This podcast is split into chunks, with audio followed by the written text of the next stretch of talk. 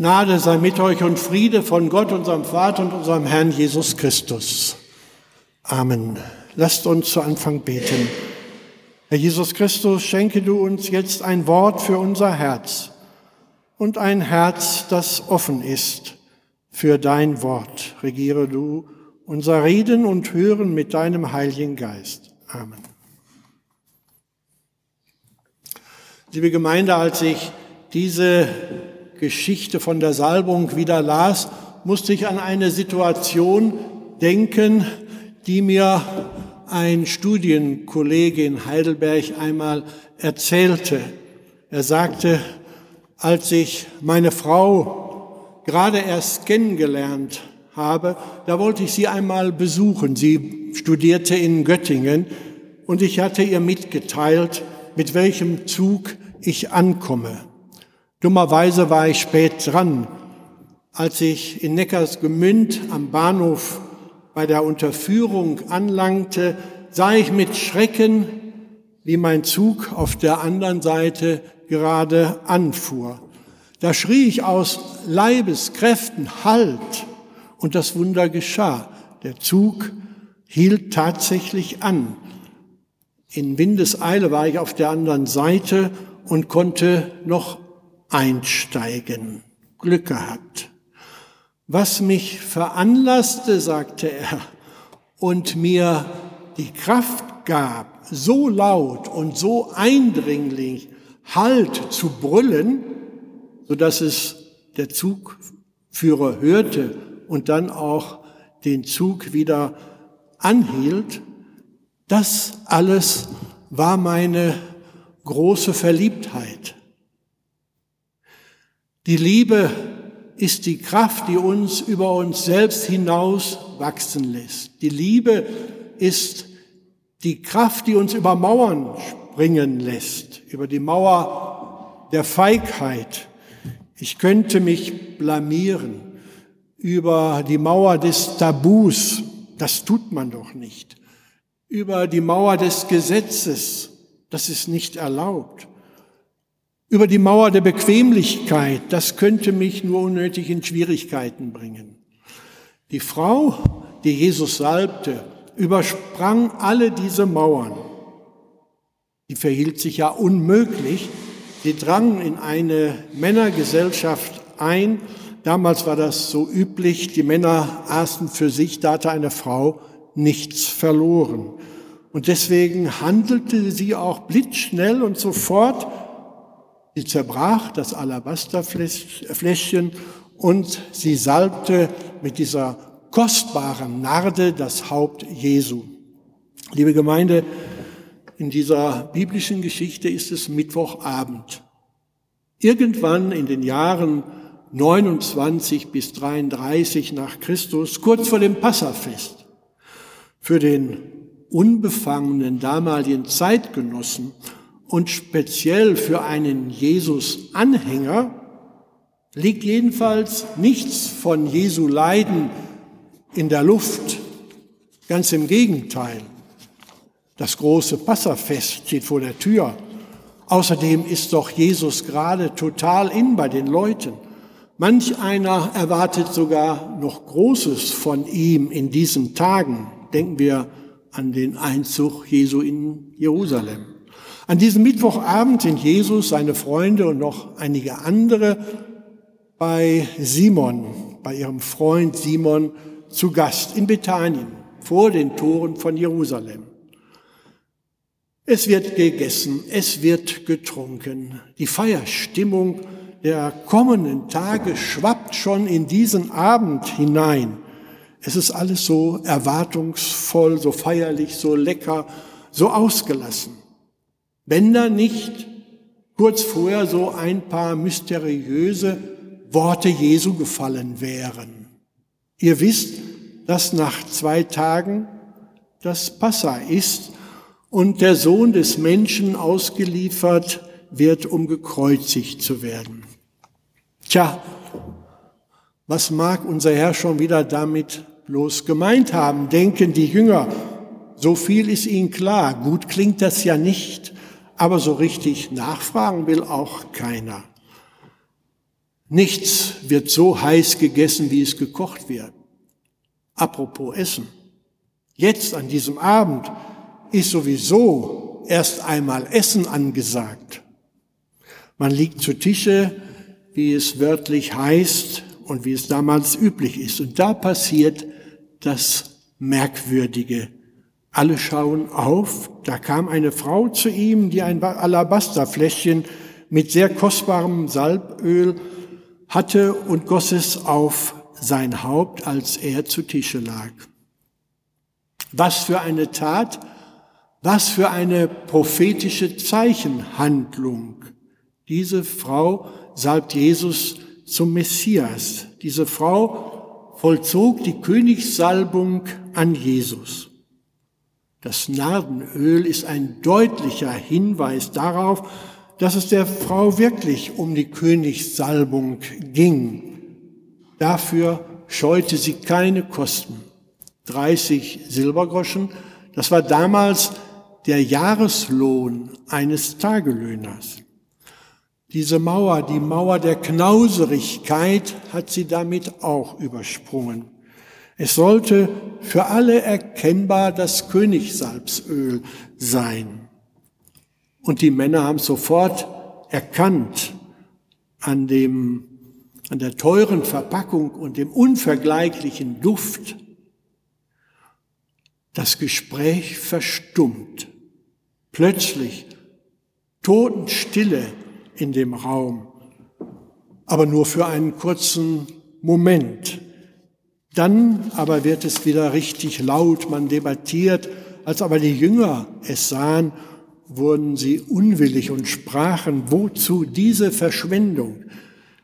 Denn dies hätte teuer verkauft und der Erlös den Armen, den Armen gegeben werden können. Entrüstet, empört sind die Jünger.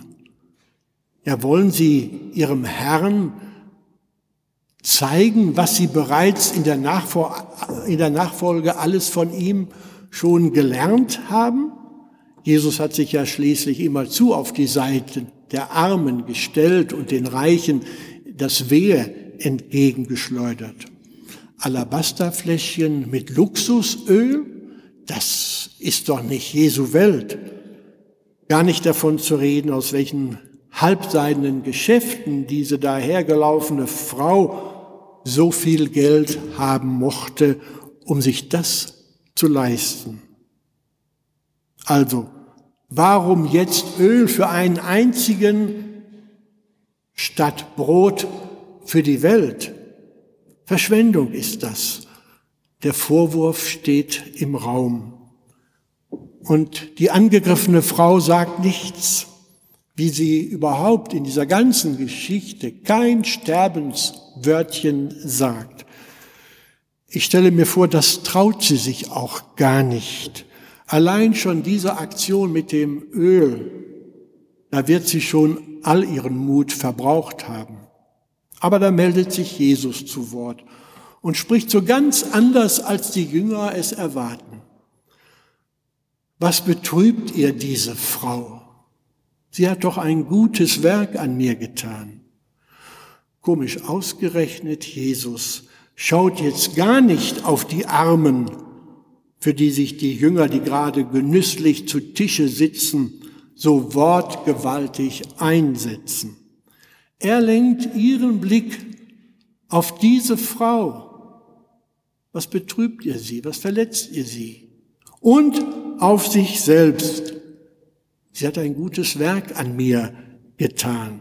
Was für ein Satz, liebe Gemeinde, aus dem Munde Jesu, der doch von morgens bis abends für andere da ist. Jesus, von dem immer alle was wollen, aber den wohl selten jemand gefragt hat, was brauchst denn du selbst? Was kann ich dir denn Gutes tun? Wie geht es denn dir?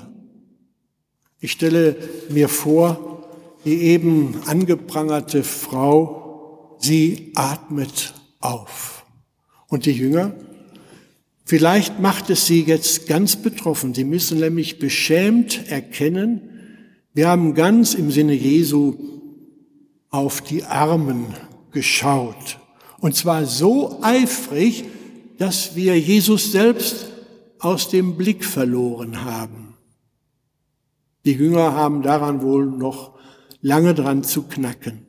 Aber Jesus ist noch nicht fertig. Arme habt ihr alle Zeit bei euch, mich aber habt ihr nicht alle Zeit, denn als sie dieses Salböl über meinen Leib goss, tat sie es zu meinem Begräbnis. Ob die Jünger kapieren, was Jesus wirklich meint, sein Begräbnis, den bevorstehenden gewaltsamen Tod? Ich glaube das nicht. Aber wenigstens für uns heute wird klar, Jesus und seine Jünger, sie sind an diesem Abend gefühlt in völlig unterschiedlichen Welten. Die Jünger begreifen herzlich wenig von Jesus, von dem, was ihm bevorsteht und wie es ihm tatsächlich jetzt innerlich geht. Anders diese namenlose Frau. Sie spürt, was Jesus jetzt braucht. Und das gibt sie ihm. Und sie lässt sich das sehr viel kosten. Viel Geld, viel Mut und auch viel Liebe. Und Jesus, er ist tief berührt von dieser zarten, liebevollen Geste an ihm, dem Todgeweihten. Wahrlich, ich sage euch, wo dieses Evangelium gepredigt werden wird, in der ganzen Welt, wird auch von dem geredet werden, was sie getan hat, zu ihrem Gedächtnis. Ja, solche Taten der Liebe bleiben unvergessen, auch in der Ewigkeit. Liebe Gemeinde, die Geschichte von der unerhört mutigen Salbung Jesu durch diese namenlose Frau ist die Ouvertüre der Leidens- und Ostergeschichte. Und das Motiv, das hier anklingt, ist die Treue und die Liebe der Frauen zu Jesus.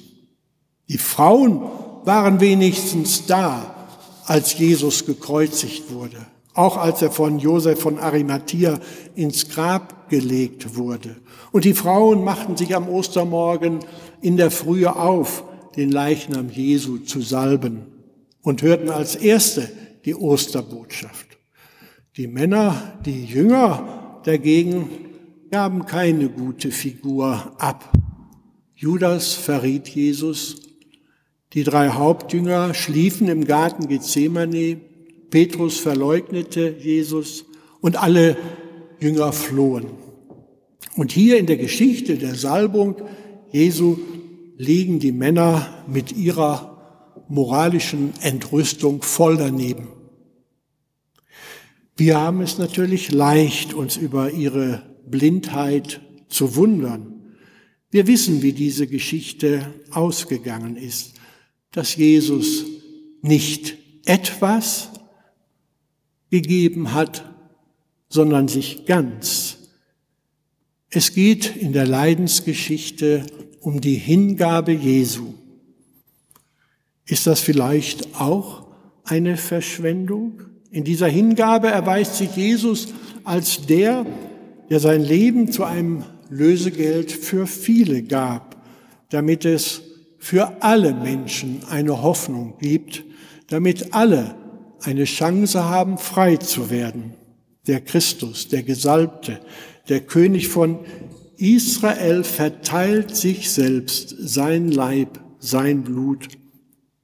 Es reicht für alle, für die Treuen und die Feigen, für die Gewalttäter und Opfer von Gewalt. Die salbende Frau ahnte vielleicht diese Hingabe Jesu und es ist doch wirklich eine verschwenderische Hingabe, diese Hingabe an die ganze Menschheit, in all ihrer Verblendung und Brutalität, wie wir es bis heute kennen. Und doch hat Jesus sich hingegeben an diese Menschheit, zu denen wir alle hier auch gehören. Er hat's gewusst, wie wir sind und dennoch sich hingegeben. Er hat gewusst, dass sogar seine Freunde ihn enttäuschen werden und dennoch sich hingegeben. Ja, das ist die unbegreifliche Liebe Gottes, die mit dem Wertvollsten so verschwenderisch umgeht, dass es überfließt und überfließt, bis dieses Überfließen der Liebe Jesu auch noch den allerletzten Menschen erreicht. So ist diese Leidensgeschichte doch das Gegenstück von der Sintflutgeschichte, wo fast alle Menschen umkamen wegen ihrer Gewalttätigkeit. Jetzt werden wir ja nicht weniger gewalttätigen Menschen von der Liebe Jesu überschwemmt. Wir werden aus der Gewalt herausgeliebt in die Versöhnung. In Afrika ist der Opfergedanke noch höchst lebendig. Den Menschen unserer Tage in Europa ist er fremd geworden. Aber vielleicht müssen wir nach neuen Bildern, nach neuen Begriffen suchen, um den Sinn von Jesu Leiden zu verdeutlichen. Vielleicht müssen wir sogar eine ganz neue Sprache sprechen, um, um, um uns dem Geheimnis Jesu in unserer Zeit mit unserer Sprache anzunähern. Vielleicht so, wie es in einem offenen Kirchenbuch zu lesen war, Jesus, du bist das Beste, was mir jemals über den Weg gelaufen ist. Ich weiß, du wirst immer ein Auge auf mich haben. Nonstop. Du bist mein Superstar. Ist eine solche Aussage zu flach? Ich meine nicht, sie ist voller Lebenskraft, Freude und Zuversicht. Sie sollte ansteckend wirken. Leider kann man die Geschichte von dieser Frau nicht erzählen, ohne auch von den Jüngern zu berichten, dem Kontrastprogramm. Machen wir uns noch einmal klar, was sie eigentlich falsch gemacht haben. Erstens, sie haben Jesu Worte von seinem Leiden und Tod nicht ernst genommen. Wer aber Jesus nur als strahlenden Messias, als weisen Redner und Wundermann sieht und haben will, liegt mit ihm falsch. Zweitens, statt mit dem Herzen bei Jesus zu sein, sind sie mit ihrem Kopf ausschließlich bei seinen Lehren, die sie als starres Regelwerk handhaben. Und dann landet man automatisch im gesetzlichen Christentum. Drittens, die Jünger fühlen sich nicht in Jesus ein, auch, aber auch sie fühlen sich auch in die Frau nicht ein. Sie betrüben sie.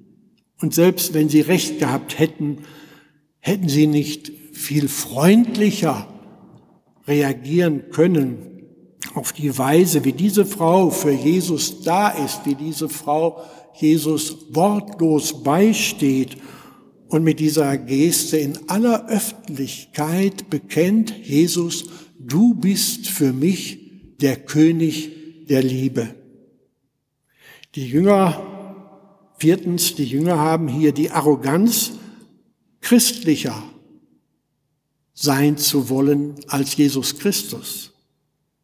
Denn er ist ja persönlich anwesend und der lässt sich widerspruchlos alles gefallen. Hätten die Jünger nicht vorsichtiger fragen können, aber vor lauter Christlichkeit besser wissen wollen als Jesus, das geht gar nicht. Nehmen wir diese namenlose Frau doch zum Vorbild.